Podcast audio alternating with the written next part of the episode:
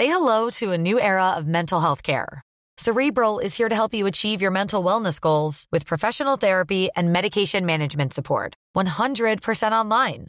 You'll experience the all new Cerebral Way, an innovative approach to mental wellness designed around you. You'll get a personalized treatment plan from a therapist, prescriber, or both in a safe and judgment free space.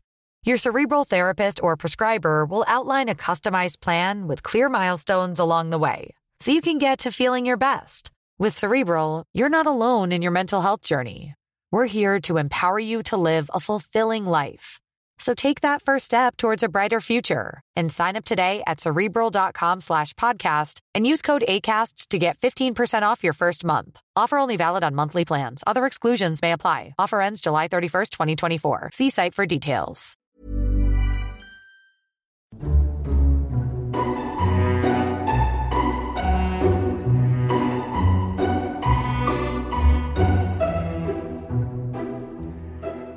Hello and welcome to Lore Watch, a roundtable freeform discussion about lore and our favorite video games. I'm your host, Joe Perez, one of several lore-focused folks from Blizzard Watch, and I've got my stupendous co-host with me today, Matt Rossi. How you doing today, Matt? Do you remember the Far East movement? No, I don't actually. There was a band in the early part of the 2010s did a song called Like a G6.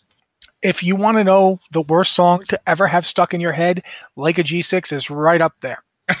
it's it's it's in the firmament looking down upon other songs that are bad to have stuck in your head going only a few might match my might also This- apparently i'm bane I was gonna say this also seems like a running theme. We gotta we gotta get you some better music to get stuck in your head. it, it's i listen to a lot of music so i end up with stuff in there Yeah. Yeah. But that's not what we're here to talk about, although I'm sure you all would listen to that if we talked about uh, music that gets stuck in our head for hours on end. We're here to answer your questions, uh, whatever you've got thrown at us lore wise. Uh, if you do have questions for this podcast or any of the other podcasts that we do, there are a lot of them now. Uh, you can go ahead and send those questions into podcast at blizzardwatch.com. Uh, if you are a Patreon supporter, you can go ahead and head over to our Discord channel. And we have a special channel set aside for you called uh, Patron Q and Podcast Questions, where we do look first for uh, questions to, to bring up on other shows as a way of saying thank you to our Patreon supporters for continuing to support us and allow us to do the things that we enjoy doing, like making this content.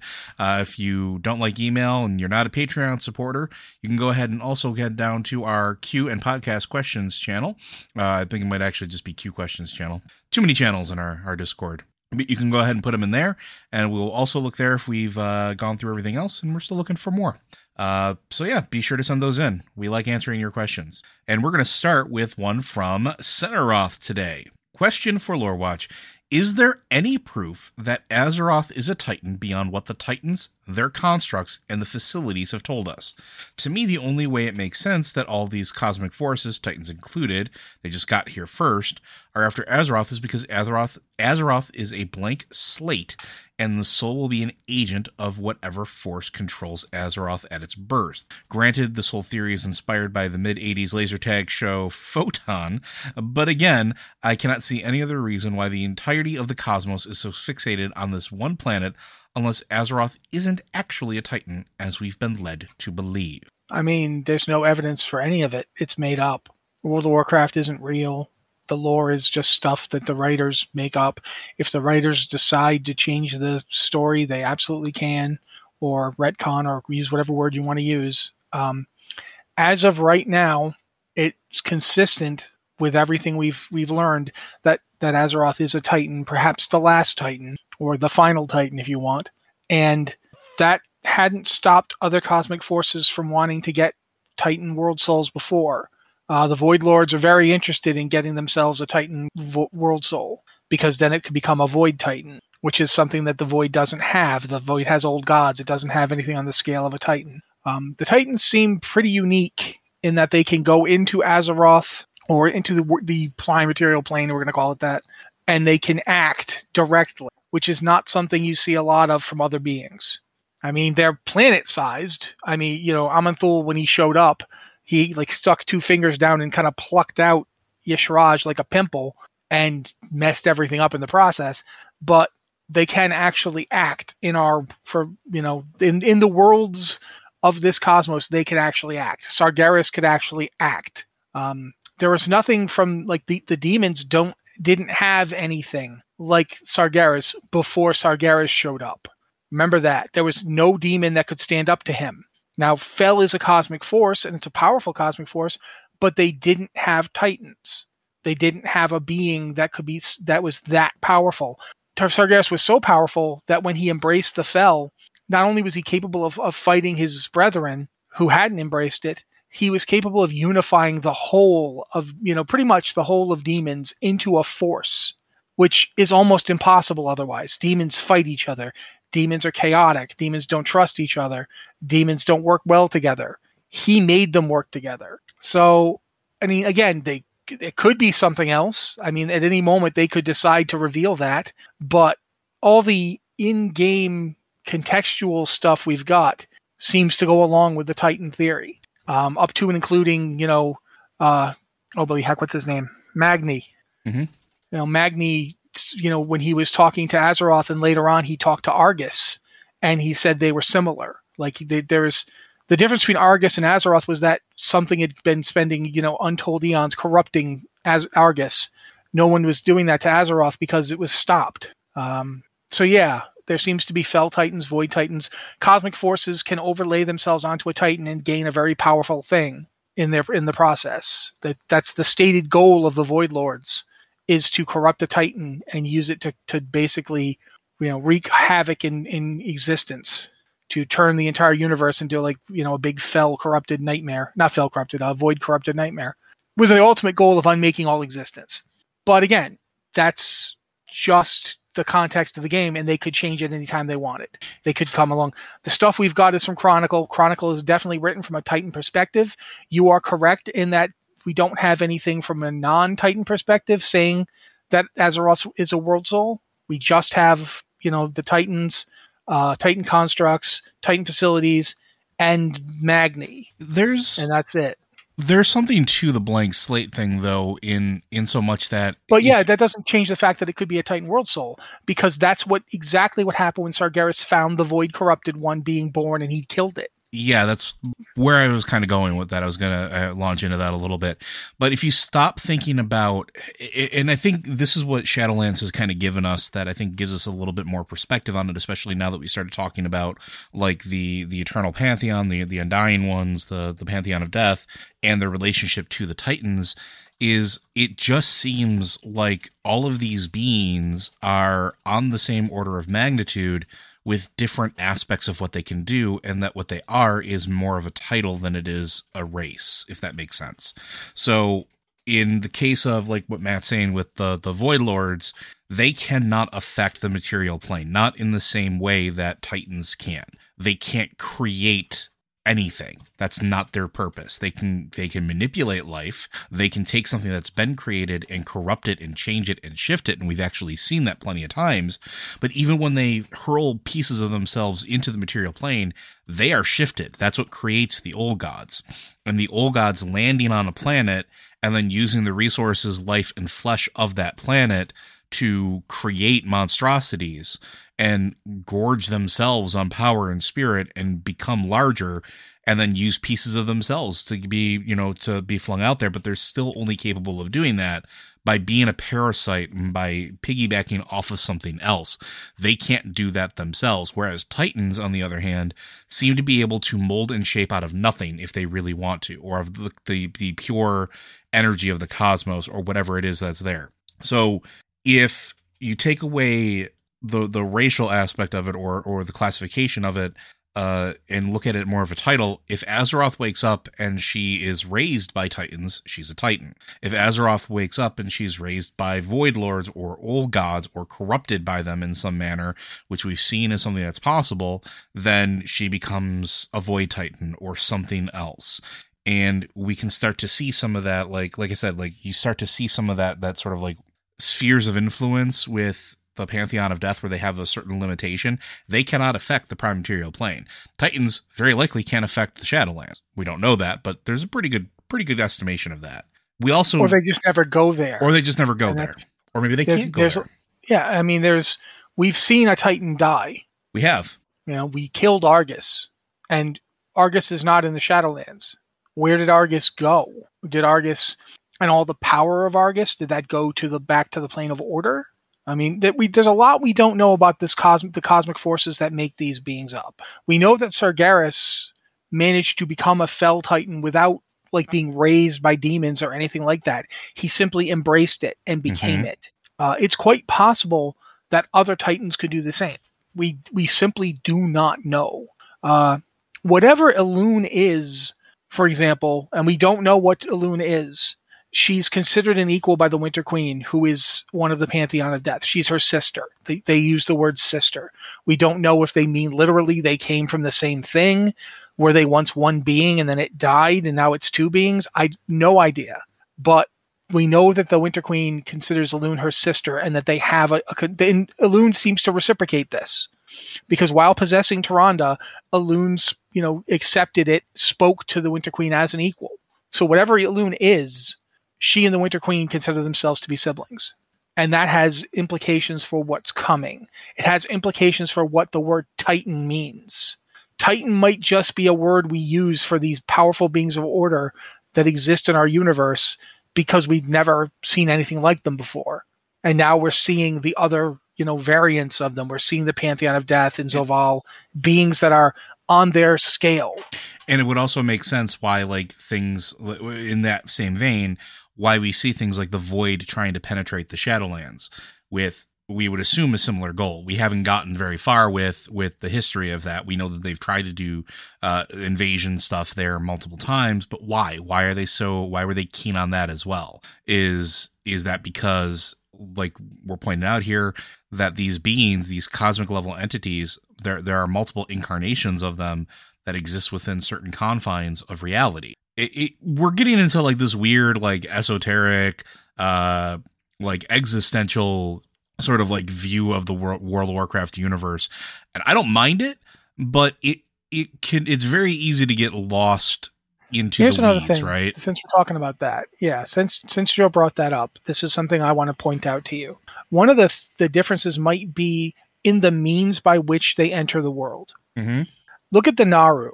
The Naaru are beings of light but they can't just be beings of light in in the material cosmos of the Warcraft universe.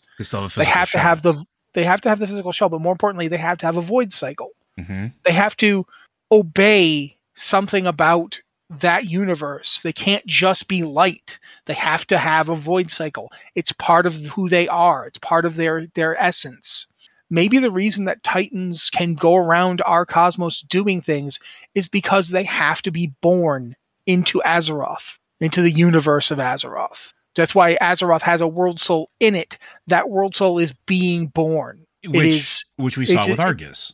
Yeah, we saw that with Argus. We've seen that with all the Titans. Maybe it's it's the reason that they have the power to act in our cosmos is because they're willing to pay the cost. Maybe they abandon like the Void Lords and their servants retain the knowledge of the Void in our cosmos. Mm-hmm. The old gods know about the Void. The old gods are aware of the thousand truths. Imagine if, in order to really affect a reality, you have to become part of it. And that's why the Titans exist in our material plane. That's why they're born the way they are. They they enter into it and are they're nascent when they come in. They're they're for lack of a better word, fetal. They're they're they're not yet real. And they have to gather a shell around themselves that forms a world and they have to gather spirit energy from the cosmos itself in order to become part of it. In the same way that the Naaru need to have the void cycle to re- to regenerate when they have expended their light. There there has to be a price paid to exist in this cosmos. And that might be part of the life death cycle that we're seeing in Shadowlands I mean, the spirit energy that the, the Titans absorb sounds an awful lot like anima. Like maybe that's why the the the Pantheon of Death is a Shadowlands concern. Maybe that's the realm that they sacrificed to be born into so that they could affect it. And we don't know. A lot of this is stuff we don't know. We don't know what the first ones did or or how they shaped the existence or how much of existence they shaped. Were they simply the first ones of the Shadowlands or were they the first ones of all existence? Uh, the implication is is that Zovaal can affect the entire exist can affect all of reality from Zereth Mortis, but we don't know why or if that's actually the case. Or if it's just something he believes, right? Like it could be Yeah. a belief, it could be a thought, it could not be reality. Or maybe he doesn't care about. Maybe to him, reality is the Shadowlands. He'll reshape the Shadowlands, and that's plenty for him. We don't know. Or maybe that's why he yet. wants because there's a comment we got a question about this a few weeks ago, like the why does Oval possibly want Azeroth? Maybe that's why. Maybe that's Yeah. part of it because he can't affect the prime material plane. He can't affect reality in the same way that a regular Titan can, even maybe possibly even with Zereth Mortis.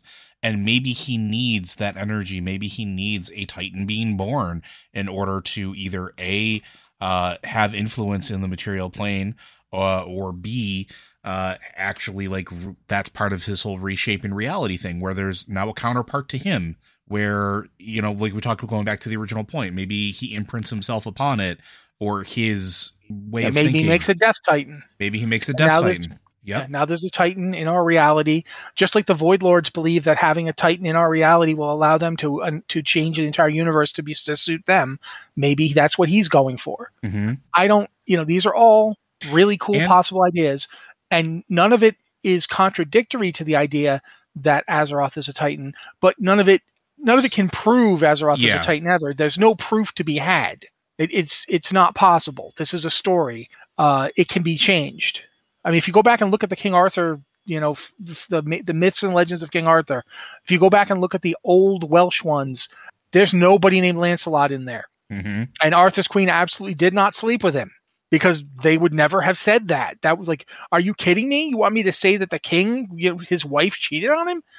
No, it was French troubadour, troubadours who came along later. Uh, like, you, you know, they, they're the ones that said that, and it stuck, and it became part of the myth. That's kind of how this works, but much faster because we're in the internet age, and it's it's a modern story being being written by people right now if they decide tomorrow that they want this to be something other than a Titan, they can absolutely do it. And So we don't know what they're gonna what they're gonna do with it, but we do know that whatever it is, Azeroth will remain the central MacGuffin of the universe for all forces to fight over because we are the center of the universe, and that's just kind of how this works. Uh, our next question comes from oh, hold on, hold on, hold on. Oh, I do ahead. want to say one more thing. I do want to make absolutely sure that you understand that I am not mocking your idea. I think it is actually a really interesting idea. I just can't say. Like I, I, I can't tell you you're wrong because they, they could absolutely do that. I can't say that you're right because there's no such thing as proof in this situation. I hope that's clear. I do really like the idea that the blank slateness of Azeroth is what draws everybody to it. I would agree. you know, I think that's a really cool idea. And I wanted to make sure I said that because sometimes I come off as a little dismissive. and that's fair and and, and i guess it kind of goes without saying that if at any point in time we start talking about an idea in that regard we're not we're not trying to dismiss your idea um unless we flat out say that we're dismissing your idea uh but we try we try not to do that as as often as possible. So just you know kind of bear with it with a, a grain of salt. We kind of pick at it until we get to where we're so uh the next question comes from depressed dino dad. I'm sorry that you are depressed dino dad uh, howdy, snowball starers. You might be in some trouble because I've got a molten hot take. I'm hoping the next expansion puts all the racial leaders on sabbatical, healing from Shadowlands and reintegrating to Azeroth politics. Meanwhile, we go exploring and find the Dragon Isles along the way. So, since we are technically on the Rhonin Altered War of the Ancients timeline, and Murozond is technically outside of time altogether, why does our Nozdormu have to fall to that fate? I know he says as much, but he also lost himself in the sands of time at one point and then depletes his aspect power. I don't find his conclusions completely reliable since it just it's just connecting the dots of Nozdormu seeing his own death. I think it's completely possible Murozond was from the original timeline and our Nozdormu gets never gets corrupted at all. Unless, and this is a tinfoil hat speculation, we get to the Dragon Isles, which is actually a Titan facility where Tyr pressed the Aspect Protocol button to empower the Proto Aspects, which we need to do again because life, but is now overrun by Old God forces, and in returning the Aspect's power through said facility, we also let Whispers invade Nozdormu's mind. Um, this is actually something that uh, we've talked about in the past with the Dragon Isles. Like, is it a Titan facility? Um, is it something that Tyr used in order to empower the aspects? We know that he did this, but I don't know that we actually know the vehicle with which the aspects were empowered, just that they were empowered. And I think Well, it's thing to keep in open ended too- enough that they could do something like this, right? Go ahead. Yeah. One thing to keep in mind too is that all of these facilities were once part of a giant continent spanning place. Mhm. Like it, it's very possible the Dragon Isles have pieces of the Titan facility that was once part of an overall overarching one that we don't have access to anymore because the world got sundered. Um, but absolutely could have existed at one time. So that, that that's possible. But I want to talk about timelines in World of Warcraft because it doesn't have them. That's the thing you have to keep remembering. There's no such thing as alternate timelines. There's timeways. Think of it less like the timeline theory is basically goes along the lines of you, you got a river going downstream and then a fork happens and the river splits into two and those two rivers run parallel for a while but as they run they get further and further away from each other that's the basic concept of a timeline timeways don't work that way timeways are very much like if you look at modern evolutionary theory with the branching pathways timeways are like it branches and then it comes back together Mhm. and those blips where it goes off are like pockets of time. It's not like an actual completely separate universe that's going off on its own forever. It's like this this decision would have happened. When this decision happens, there's an outpocketing. Eventually one of the two decisions becomes more real for lack of a better word, and that one becomes the truth and the universe as we go forward and the other one gets reabsorbed and and isn't really there anymore. I am not sure how this is supposed to work. I, I've we've talked about this before. We we talked about it with Steve Danuser. We we said, dude, this this is confusing, and it is. It's real confusing. But think of it less like there is there is no other world out there where Rhonin and Calix, you know, I want to say Calix Straza, but that's not his name. Um, oh bloody heck, you know the guy I'm talking about, Coriel Straz. Yeah, Korialstrasz. thank you. There you go. Th- those two went back in time and they didn't just they didn't create an alternate reality. They created a bifurcation point and the reality we're in now is the one that won. Yeah. and that reality is the one where they went back in time. So yes up until they went back in time that time that didn't exist but now it always has because it's time travel. The best way that I can actually put this, if you ever want to like, and I, I, I hate to uh, to say this because it's a pop culture reference, but a movie that actually really well describes kind of what we're talking about here is legitimately Back to the Future Two. Go and watch it. I've just there's rec- a reason people use back to the future 2 to explain this all the time yeah because it, because it's it's, it's, either that or this. terminator Yeah. It, it, it's exactly this. Like, it, if you want to understand more of what Matt's talking about, go watch that movie and just kind of take a look. It is phenomenal to explain like how going back to the past can modify it and and there's even an event that happens in there where the almanac finds its way into Biff's uh, hands. Uh, that never happened originally, but it happened, and now it has to continue to happen because if you alter the original event of that occurring, you alter everything and change everything forward.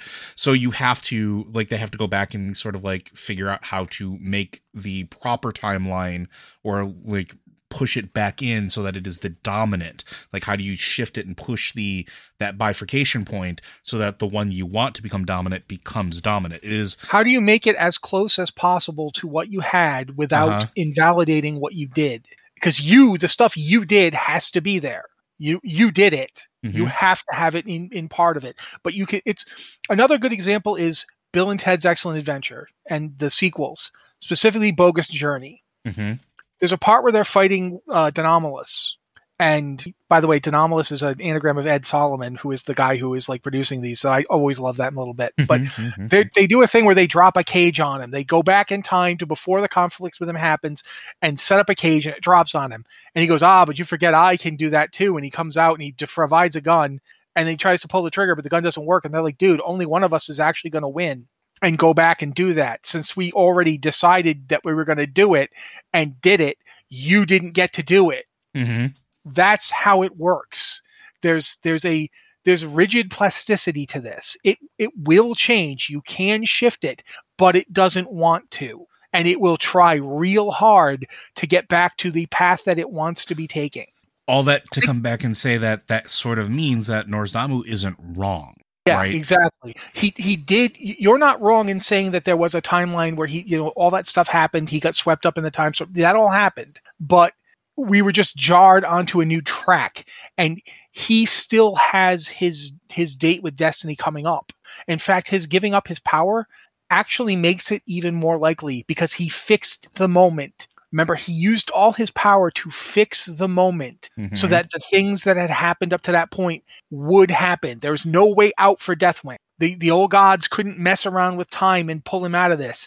It was gonna happen just like it was happening. it was a determ- deterministic point, a fixed point in time that he Yeah. created, right? Yeah, and he did that. He's like all through all time, all reality, this moment, boom, and and that was what he did. That's what how he gave up his power to do. So yeah, it seems weird that Murazan seems to be on the scale of of of Nozdormu, but perhaps that's the whole point. Like he want like when he goes crazy, he tries to get his power back. I mean, but your idea about the the Dragon Isles being involved in it is cool.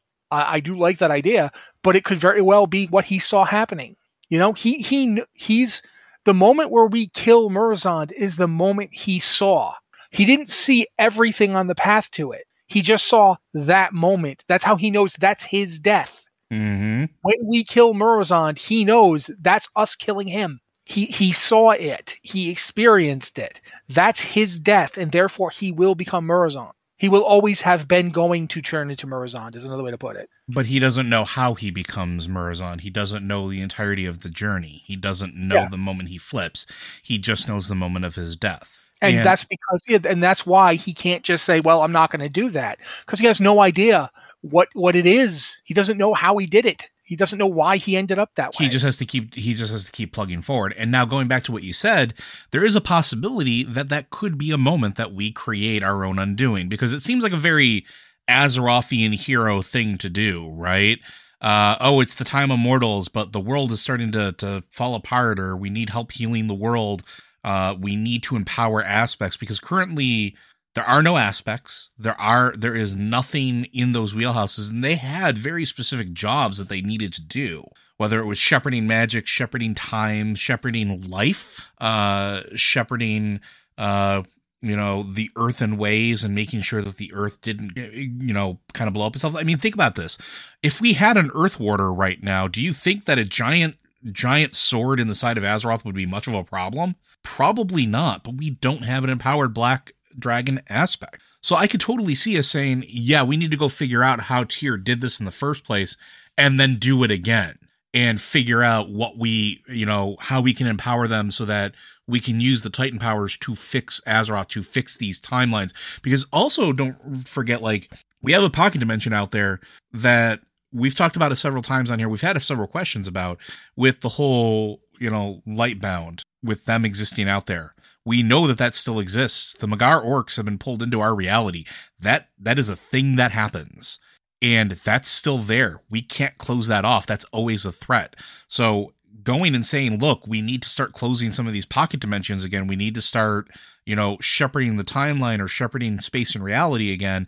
We can't do that. Not yet. We're not gods.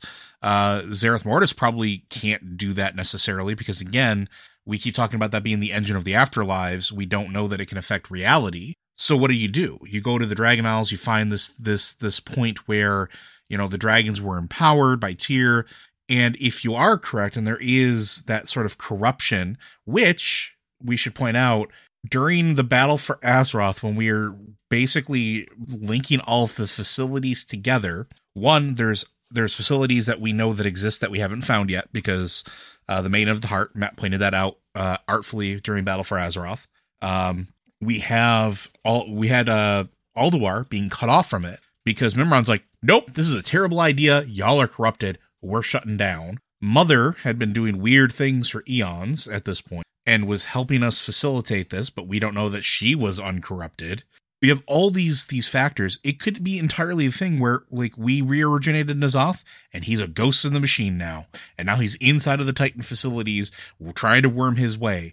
And so we empower the aspects and he goes, ah, Nozdormu, I got this. Uh, by the way, uh, see this? You're mine now. And now he sees the infinite possibilities and can't do his job anymore. And this is the moment that he becomes Murazon because it's something that he would do that he didn't see coming. It's a choice he would make to keep all reality safe. He absolutely would. He would do it again. So maybe we're the cause of it. Maybe we're the cause of his his uh, fall from grace, his corruption, and the cause of his death. We don't know. but I think it's a cool idea, and I think it would be a really cool storytelling point if we get through all this stuff. We fight for however long it is to re-empower the aspects to bring another life or to bring the life order back to bring um, another shepherd of the Emerald Dream forward. Uh, in the case of Ysera's daughter, who's still around, uh, trying to to plug all the holes that we've created, and we've created a lot of them, only to make one more because we are incredibly short sighted and don't know how to vet anything because that's what we do. So I would be cool with that. I think that would be fine, and I think it would be a, a nice little way of confirming what Matt said all along is that and, and, and, you can't kill an old god. And if you can't kill an old god, what happens when you re-originate? It's just going to be bad. We just haven't seen the repercussions of it. Yeah, like I mean, Cthulhu, we killed Cthulhu a while back, and he's still doing stuff. Mm-hmm. It's like you know, what, what what is the point of killing these guys if nothing happens? Y'Shaarj was killed by a Titan eons ago. His freaking heart can still do things. Yep. It's like every little piece of Y'Shaarj is magic. Every little thing just turns us off. Even though our lives have become completely tragic, even though our hearts, will, you know, will go on. You know what I'm saying? that was for you, Joe. Now that's going to be stuck in my head all day, as well as probably at least a good ten percent of our listeners. Uh, but it, there, there's something there too. Like there's something there that we, because we we don't fully understand the old gods. The Titans didn't fully understand the old gods. That was nope. the whole point of their facilities. They were trying to study it. They accidentally created an old god. Yeah, G'huun is because they wanted to know what these things were. And then, like, you know, if we just stick all of this horrible old god stuff together, oh no. Oh, we didn't want that to happen. Yep. Yeah, it's it's it is interesting. And I think it might be related to that whole idea of, you know, the old gods are are thrown into our reality by the void lords. Mm-hmm. And as Joe pointed out, they can't create anything. They corrupt things even the things that are born out of their flesh sack bodies, like the N'raqi and the Aqir, are like twisted, corrupted versions of things that already exist. Like it's like they they they batten into a planet and then start making mockeries of the things that were already there. Yep. Well, so, I mean, to be fair, the Titans do the same thing. The Titans can come upon a planet that's got nothing on it and put stuff there. Sure. And at least the the old gods no they straight up just twist and mutate things. It's really fascinating. Uh, but that might be one of the reasons that they're capable of existing in our reality at all is because they they don't. They're not part of our reality. They're literally this is this is a piece of the void in our world and it twists everything around it.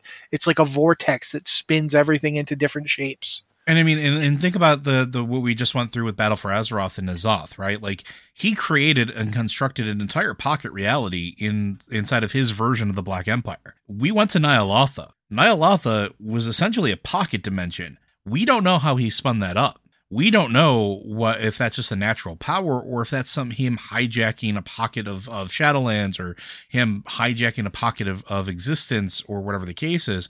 We fought it we killed things there. We took pieces of him or pieces of Old God out. I mean, I got a, an axe with an eyeball in my bank. I'm not gonna. I mean, it's there. It's it's physical. I can hold it. It still exists, at least in terms of my character in game. But like we we don't understand the implications of that. We don't understand what allows them to do that fully. We know, like Matt pointed out, Titans can't kill them. They've tried. We've seen the corruption effect. We've seen the corruption effect like just kind of go on. Look at um look at the blood trolls. Look at the blood trolls in oh bloody heck, what's the dungeon's name? And it's a dungeon. The one in there where that's like all horrible disease everywhere. Yeah. I can't remember the name either. But like it's a Titan facility. I've been trying to forget that place. Let's be upfront. it, it's not a not a great dungeon to run. It, it horrible horrible nightmares. A mythic plus. Um, but it, it exists and it is completely, completely just strewn about with old god underrot? corruption. Underrot, that's it. And it is rotted through. It is just webways of like old god sticky flesh everywhere because it's bled out of Uldir. It's bled out of the main Titan facility. And like they, they we don't understand their reach. We don't understand what they can do. We don't understand any of that stuff. And I don't think we're going to get any insight on it during Shadowlands because I don't think the Shadowlands know that old gods even exist.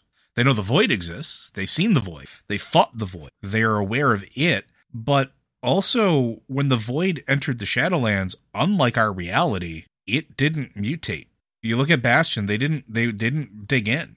They couldn't fling themselves there the same way. So, could there be something coming down the line where they they pop up and we we wind up corrupt accidentally corrupting the rest of the Titan facilities? Maybe. Maybe this was N'Zoth's plan all along. Maybe he's already worming his way into the brain and, and dream state of Azeroth. We'll find out at some point. All right, our next question. Uh, hey all, I've been thinking about the Eternal Ones and Zovaal's past a bit and had a pretty horrific thought. So the Eternal Ones are eternal, right? Right. Obviously. It's right there in the name. But the Winter Queen has memories of coming into existence. That kind of bugged me. But the 9.2 stuff really messed me up. What if the Eternal Ones aren't eternal because they can never die? Rather, that anytime one of them dies, the system is programmed to zoop out a new one to replace them. What if this new copy contains only the core programming, state of the world, role, relationships, etc., with no memory backups transferred from previous incarnations? Nobody's ever killed in the story, they're always imprisoned. What if this isn't out of compassion, but necessity? What if the Eternal Ones didn't know about their existence until Zovaal? Imagine the scenario. Wayne's World. Uh, Zovaal betrays the Eternal Ones and tries to gain access to the First One's knowledge. In desperation, they try to stop him, and he is slain. For a few moments, they feel safe, celebrating in their victory. Then they hear a buzzing sound, and zoop! Zovaal is resubstantiated in a new body, lacking any memory of his previous incarnations or any of his previous plans. The Eternal Ones see Zovaal and chain him while he, rightly confused, asks what they are doing to him. Zovaal is imprisoned, and he attempts to convince his brethren that he has no memory of what he is uh, being imprisoned for or ignored, and over the countless millennia to follow, he hungers for revenge for his betrayal, piecing together the plans his previous incarnation had set in motion and devoting himself completely to seeing it through. What are your thoughts? It's probably highly unlikely, but it seems like it could be an amazing tragedy and a big twist for a character we know very little about. And this one comes from Katara. Well, I mean, there is something that can point to the possibility of your theory here, which I don't subscribe to, but I, I want to mention this. We know that in Zereth Mortis, specifically inside the raid, there are prototype Eternals. No, no, they're they're, they they're, they're creations. They're new creations. They're not prototypes. Yeah, but they're prototypes. They're called that. The prototype of duty. The prototype of they're they're not they're not the old ones. They're not like you know pr- original ones that were used to create Mhm, new ones, mhm. but they're like brand new ones that are just called that. right. They're not there yet. We don't know what how what they are or how they got there. They seem to be meant to replace the uh eternal ones. We don't know if Zovaal just decided to make them. Thought they said he did. Yeah. Yeah, we don't, but we don't know for sure yet. There's there's nothing in the the adventure journal yet. But if the technology to make new ones is there, then that at least implies that you might be onto something with your idea. But I I don't think that's the case because I don't see in Zovaal somebody who doesn't remember everything that's ever happened to him. You don't build a grudge like this unless you remember. And he he knows what he tried to do, you know? Plus we know that they took the arbiter out of him and made a new one. Mm-hmm. And that implies that they didn't kill him, that they just took something away from him. And he knew the whole time that they had done it. That's why he wanted revenge and to get it back. If he didn't know what the arbiter was, like, you know, if he didn't, you know, I, I don't, I don't think it works just because there's too much that he requires that they all remember. But I do understand what you're saying, and I do think there is some possibility that perhaps they are you know, I've I've thought from the beginning that it's quite possible the reason that the Eternal Ones exist in the Shadowlands is because they're dead. Mm-hmm. I mean, that's possible. I mean, they, they we know that Titans don't go to the Shadowlands. We're told that repeatedly. Um, we do see Titan stuff in the Shadowlands, but the Titans themselves don't go there. Why is that? We don't know. We know the Eternal Ones do go to the Shadowlands, and we know the Eternal Ones are certainly on a Titanic power scale. So, what are they? How do they get there? I, this is not something we can really answer, but there is something in Zereth Mortis that seems connected to it. There's also some creations that that Zovaal is making. Go ahead. there's also something that I think a lot of people are are missing or or and we've talked about this before and it's not it's not that I think your your idea is bad. I think there there is a possibility that there might be fail safes in place. However, I think it's more than that. I don't think that they're they chose not to kill Zovaal because a new one would pop up. I think they chose not to kill Zovaal because they all understand that they are their respective realms. We've heard this from Kyrestia. We've heard this from uh, Den- Denathrius. We've heard this from the Winter Queen. I am insert realm name here. And there's a lot of truth to that. What we don't know is what would happen if one of them was truly undone. What would happen to their realm? And if Zovaal was the original arbiter, like we've told he is, does the Maw have to exist as the center point for the other realms to exist? And I think this is more likely. And we've talked about this before because the Maw is the default place where all the souls go. I just recently redid the or, or uh, worked my way through the Kyrian campaign uh, because I wanted to experience that particular story. And there's some very, very telling and very important moments in that campaign. Um, I honestly think that people should play through it. And I never thought I would say that because I thought it was going to be weird. And it is weird, but in all the right ways.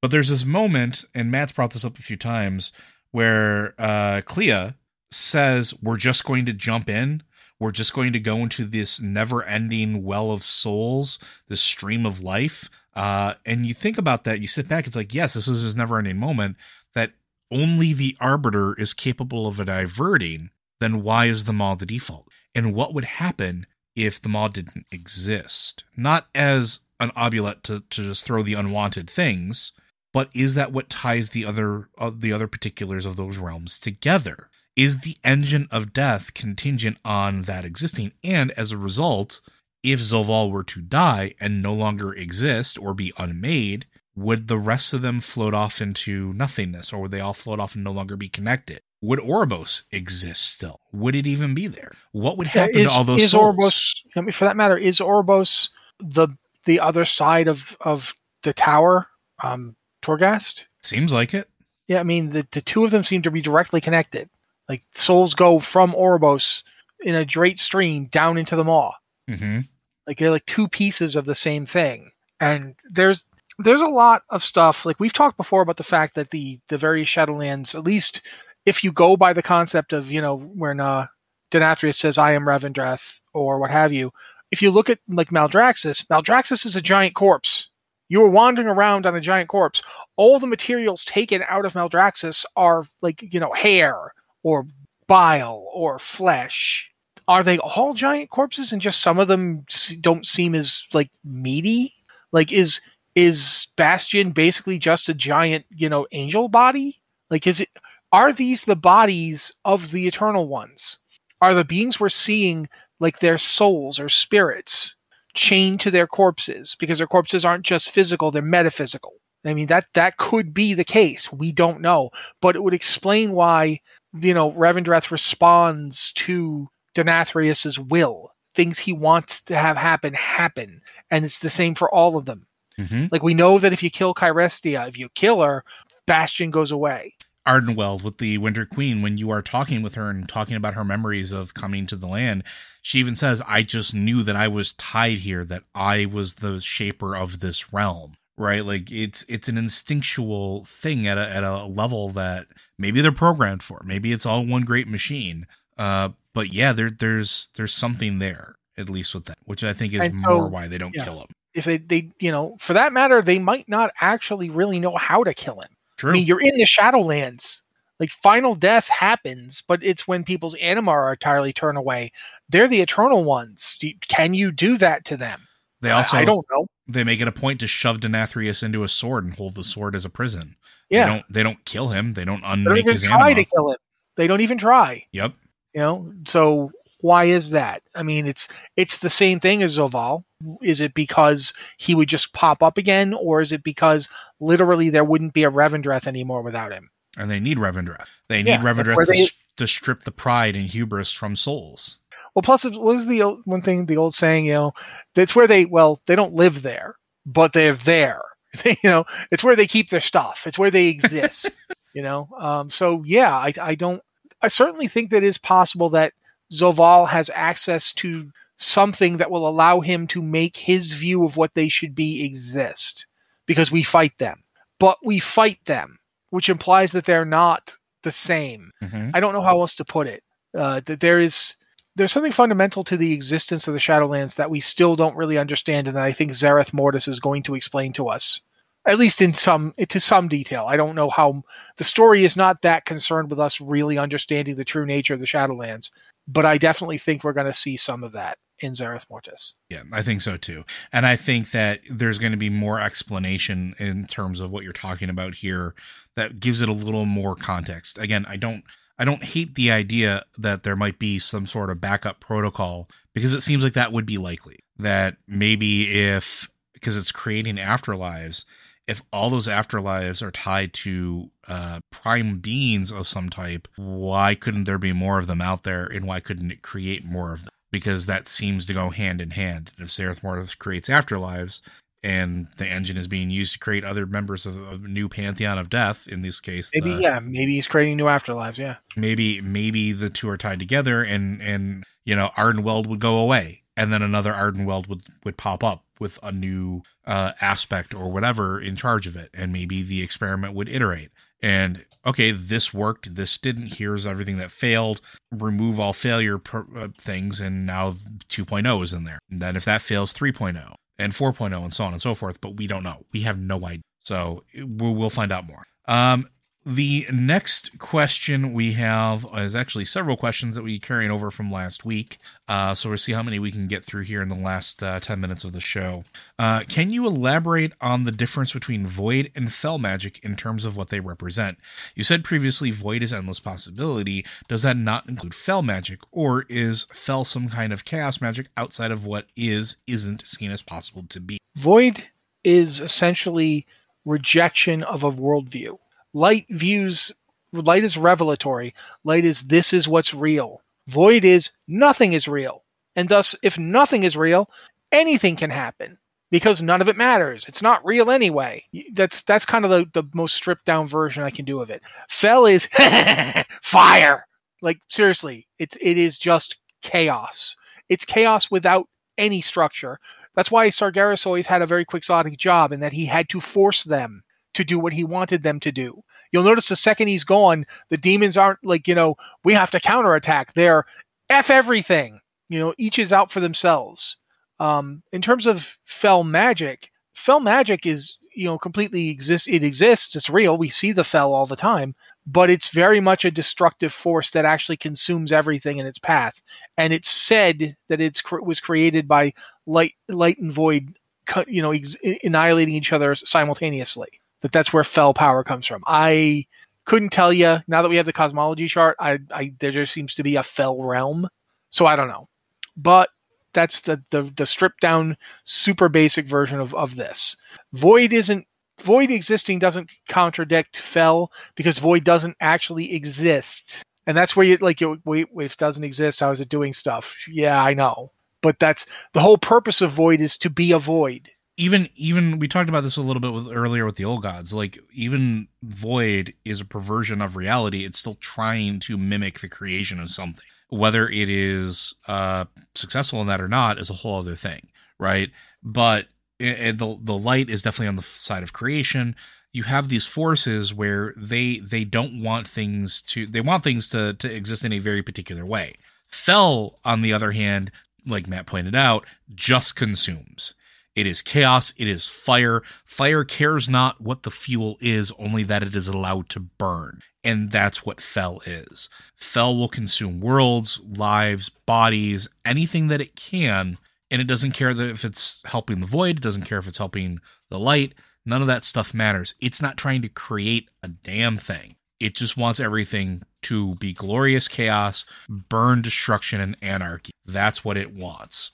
And you can see that on fel consumed worlds. You can see that on worlds where the fel is is prevalent. You can go to Argus and see some of that. This these are these are things that you can witness.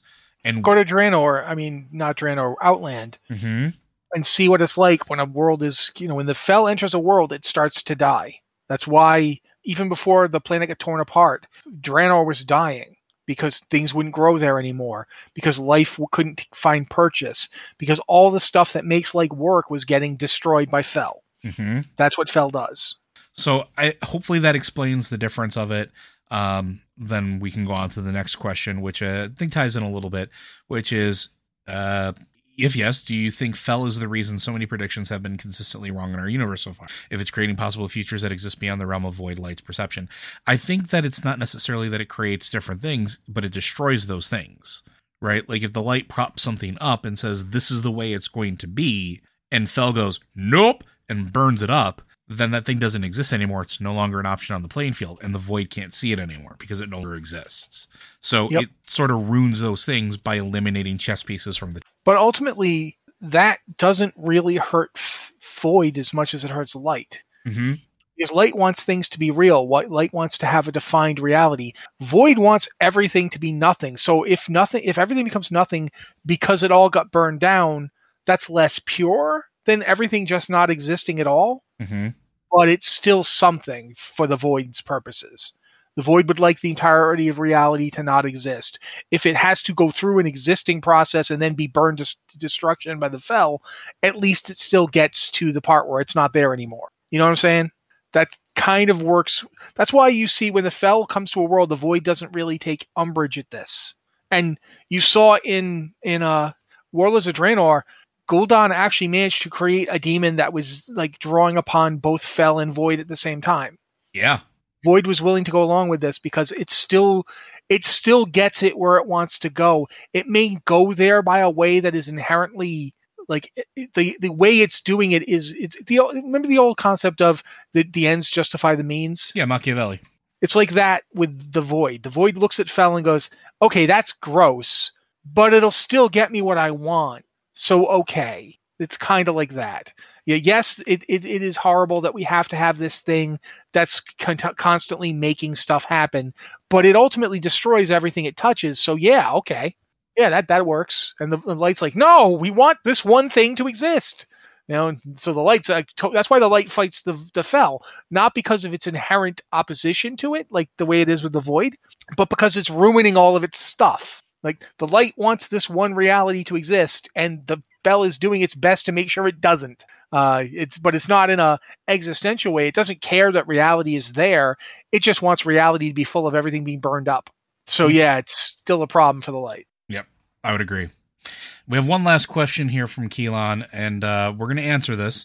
Uh, maybe not in the way that you want, but we're going to answer it. Uh, did Jaina ever face any consequences for murdering so many innocent Horde and Dalaran, such as shopkeepers, etc.? I've done a lot of quests at this point in WoW, and somehow helping her do this felt much worse than a lot of the gruesome undead quests where you do things.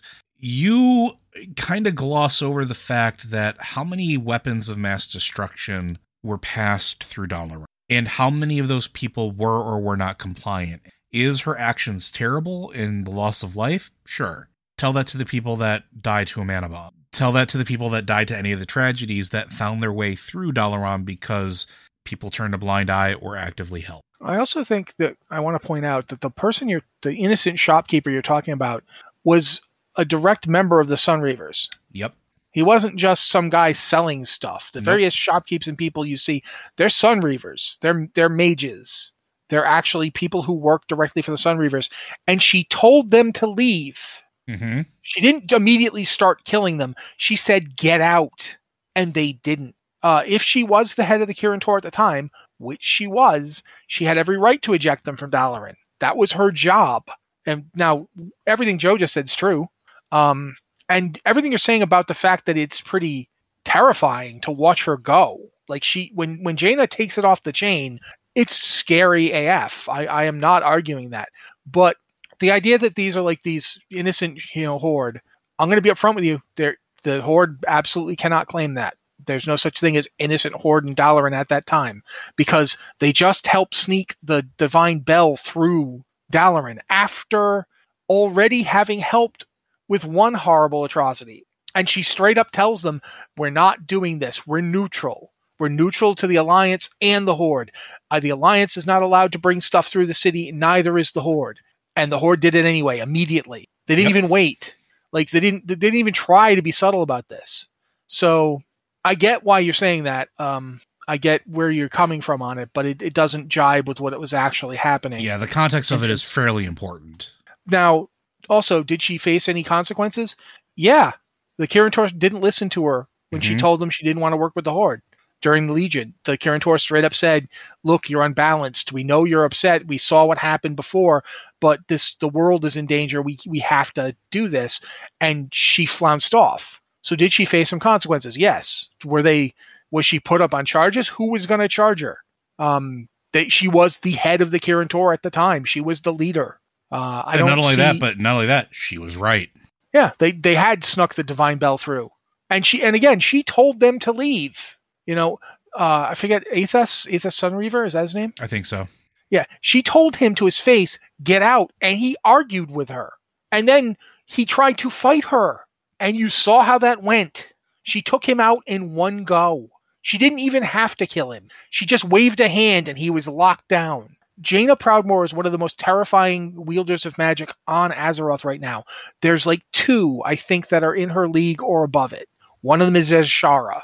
When when I have to go to Azshara to find a, a sorcerer with more power than you, you are incredibly powerful. Mm-hmm. Because Azshara is so powerful that pit lords are afraid to take her on. So yeah, I don't know what consequences Jaina would possibly have. I think in her life she went through tons of consequences for all the stuff she did. But the idea that the group that had just snuck another weapon of mass destruction, one that channeled the power of the Sha, one that Garrosh actually used to corrupt his own people, Remember the Sha that was born out of an old god. Yeah. And he was using it like straight up. He was creating an army of Sha corrupted people. And when one of them died from it, he just mocked them for being too weak after he unleashed it on them in the first place. Yeah.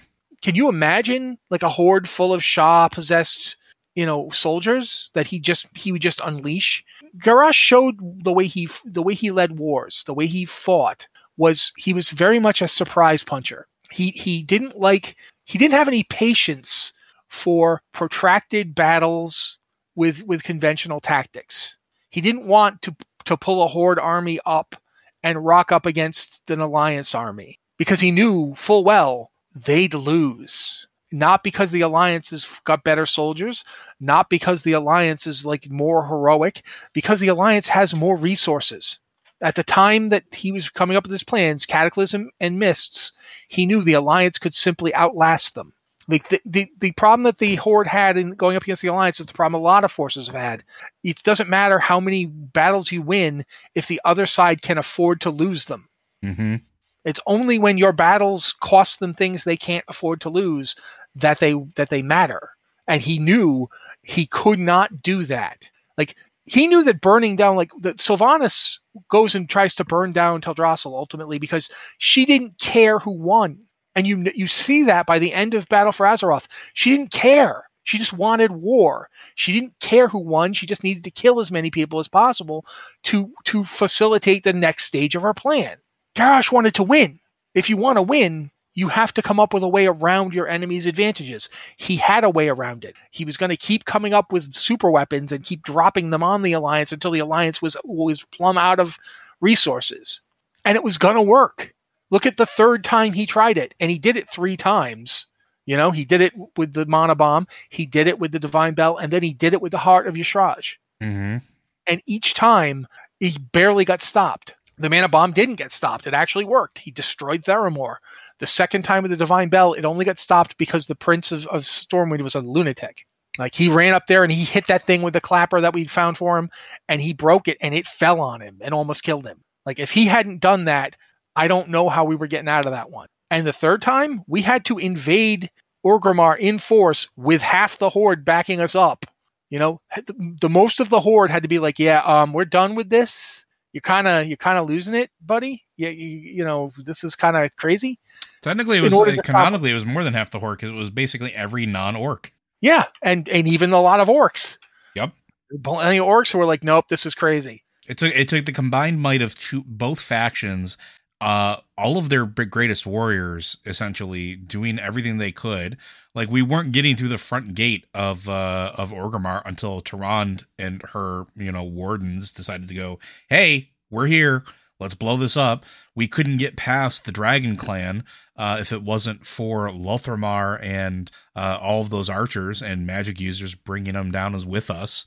Like it, it was a concerted effort from everybody. And Matt's right; he was going to keep doing it. and he was going to keep getting those weapons and he was going to keep getting it. We literally one of the encounters that you you go through is a cache of ancient and powerful relics that you have to destroy because he's literally sitting on a stockpile of stuff that he could pull out there. Mogu Yeah. relics, um bug relics, like stuff that he could call upon all of this power if what he's working on fails. If the heart fails, he's got backups. If those backups fails, he's got backups. How do you think he got them? He got them because all these ancient relics, all of these things that we were cataloging and trying to keep safe were getting passed to him by Sunreaver. and we see this. Yep. This is actually in the the the the dominance offensive slash Operation Shield Wall quests during Mists of Pandaria. Even if you're Horde, especially if you're Horde, Yeah. you go to you go to uh oh Lor'themar, and he's like, I don't like this. I don't want this to be happening. And Aethas is like, I have to do it. You know, he's he's He's, the war chief. He's the one that's in Yeah. command. he's telling me I have to do this. He goes, "All right, keep informing me what's going on. I've got this this conversation with Varian Wrynn going. Maybe this will maybe we'll we'll be making a change soon." And that Jaina, you want to see consequences? That's a consequence of Jaina's actions. Because Jaina flipped out on the Sunreavers and and basically kicked them out of Dalaran and killed quite a few of them. The the Blood Elves were like, "Okay, never mind that." Imagine if she'd waited a little bit and Varian had actually gotten the Blood Elves to flip. Just imagine that. Suddenly, the Alliance has bases in Quel'Thalas. Suddenly, the Alliance has Ranger Generals again. Yeah. Think about, you know, suddenly Sylvanas is like got the Alliance on both sides of her. Like Horde presence in in the It- Eastern ooh. Kingdoms would have been over. Not not even that. Like, let's go a step further. What faction of elves joined the Horde that everybody was absolutely convinced was going to join the Alliance? Yeah. If if she had waited and the Blood Elves had not gotten the the conversation stopped and had flipped to the Alliance, the Nightborne would have also been the Alliance. The elves, all of the elves, would be Alliance. That's a consequence of her action. She stopped Yep. that from happening as a result of that. It wasn't like she what she was intending to do. No, but it is what happened. It is the direct fallout of her actions. And she wasn't even working for the Alliance when she did it. She was just acting as the operative, the owner of, I shouldn't say the owner, the, the chief facilitating ruling class of the Kirin Tor. The de facto queen, because that's what she was. She was de facto the ruler of the Kirin Tor. Yeah. So yeah, there's a there's consequences to her actions, but they're not like And they're not like anybody got to punish her. I I'd like to see somebody try. But it, to bring it back, Jaina wasn't taking action on innocence. No. They were complicit in all, all of this. The Sunreavers were complicit, and I'm saying this as a as a person who has played the Horde for almost two decades. Yep. They did they did not do the Horde any favors. They were not innocent. That they they made things worse. They honestly did. So But, But- but it is interesting to think about like I mean we're we're running out of time here, so I won't go too deep, but I'm going to say it is interesting to think about who would possibly hold her liable and how they would do it. There's few people on Azeroth I think can take Jaina Proudmoore. I mean, who are you gonna do? You're gonna try to make a deal with Azshara? Please go go beat her up. I'll tell you right now, Thrall couldn't do it. Nope. Thrall and Kalecgos together couldn't do it. They had to talk her down. because they couldn't stop her. Now, granted, she had the focusing iris, but I, you know what I mean. I don't really think it mattered all that much, quite frankly. And her power just keeps growing. Yeah. She showed up at she showed up at Undercity with just one boat floating in the air, and by herself, basically took the horde off the board Yep.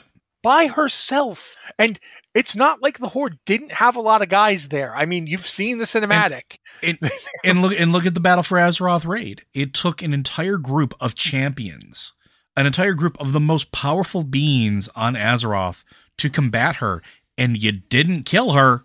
You basically talked her down. You beat her out. You you you, you flung your bodies at her until she couldn't take it anymore, and then she gave up. That's what happened. and by gave up, we mean she, She decided left. to leave. Yeah. Not she surrendered herself, not that anyone could take her. When Jaina showed up in Stormwind, Zul, you know, the Zul, the prophet Zul, didn't even try to step to her. No. He just created diversions. He, He- he knew she was coming, so he set stuff up so she'd leave to go deal with that because he couldn't fight her. I think he even says the witch is too powerful. I'm not going to fight her. I'm just taking a. It even says like when we ask him what he's doing with starting the fire, and he says a little insurance policy. Yep. Right, because that's that's what he's doing. Because he can't fight her. None of us could. Not not in that small group. It wasn't going to Yeah. happen. Thanos can't can't step to her. Like the Thanos couldn't even step to Tyrande before she got know, yeah, up. So yeah, I'll say Night Warrior Tyrande is one of the few people that could probably stop Jaina. I would agree. and but also, frankly, the two of them would probably talk. Yeah, they probably would because they would probably fight to a standstill. But I think that's going to do it for today, folks. Hopefully, you've enjoyed t- this week's episode. Blizzard wants. Especially if you're a Jaina Proudmoore fan. uh, we're going to get so many comments about this. Uh, Blizzard Watch is made possible due to the generous contributions at patreon.com slash Blizzard Watch. Your continued support means this podcast, site, and community is able to thrive and grow. Blizzard Watch supporters enjoy exclusive benefits like early access to the podcast, a better chance at having your question answered on our podcast or the queue, and an ads free site experience. Again, please consider supporting us on Patreon. Um, your support allows us to make shows like Lore Watch, Tavern Watch, the Blizzard Watch podcast. Uh, they allow us to do all the site articles that we do and all the content that we do. Uh, we wouldn't be here without you. Uh, so every everything you can give us on that, everything is directly supporting us and directly allowing us to continue to make this this content. And as a final reminder, uh, and one day I hope that I won't have to say this anymore, but all of us at Blizzard Watch stand with the employees of Activision Blizzard in continuing to demand change for a safer work environment, a level playing field, and a better tomorrow. So thank you very much, folks. We'll see you next week.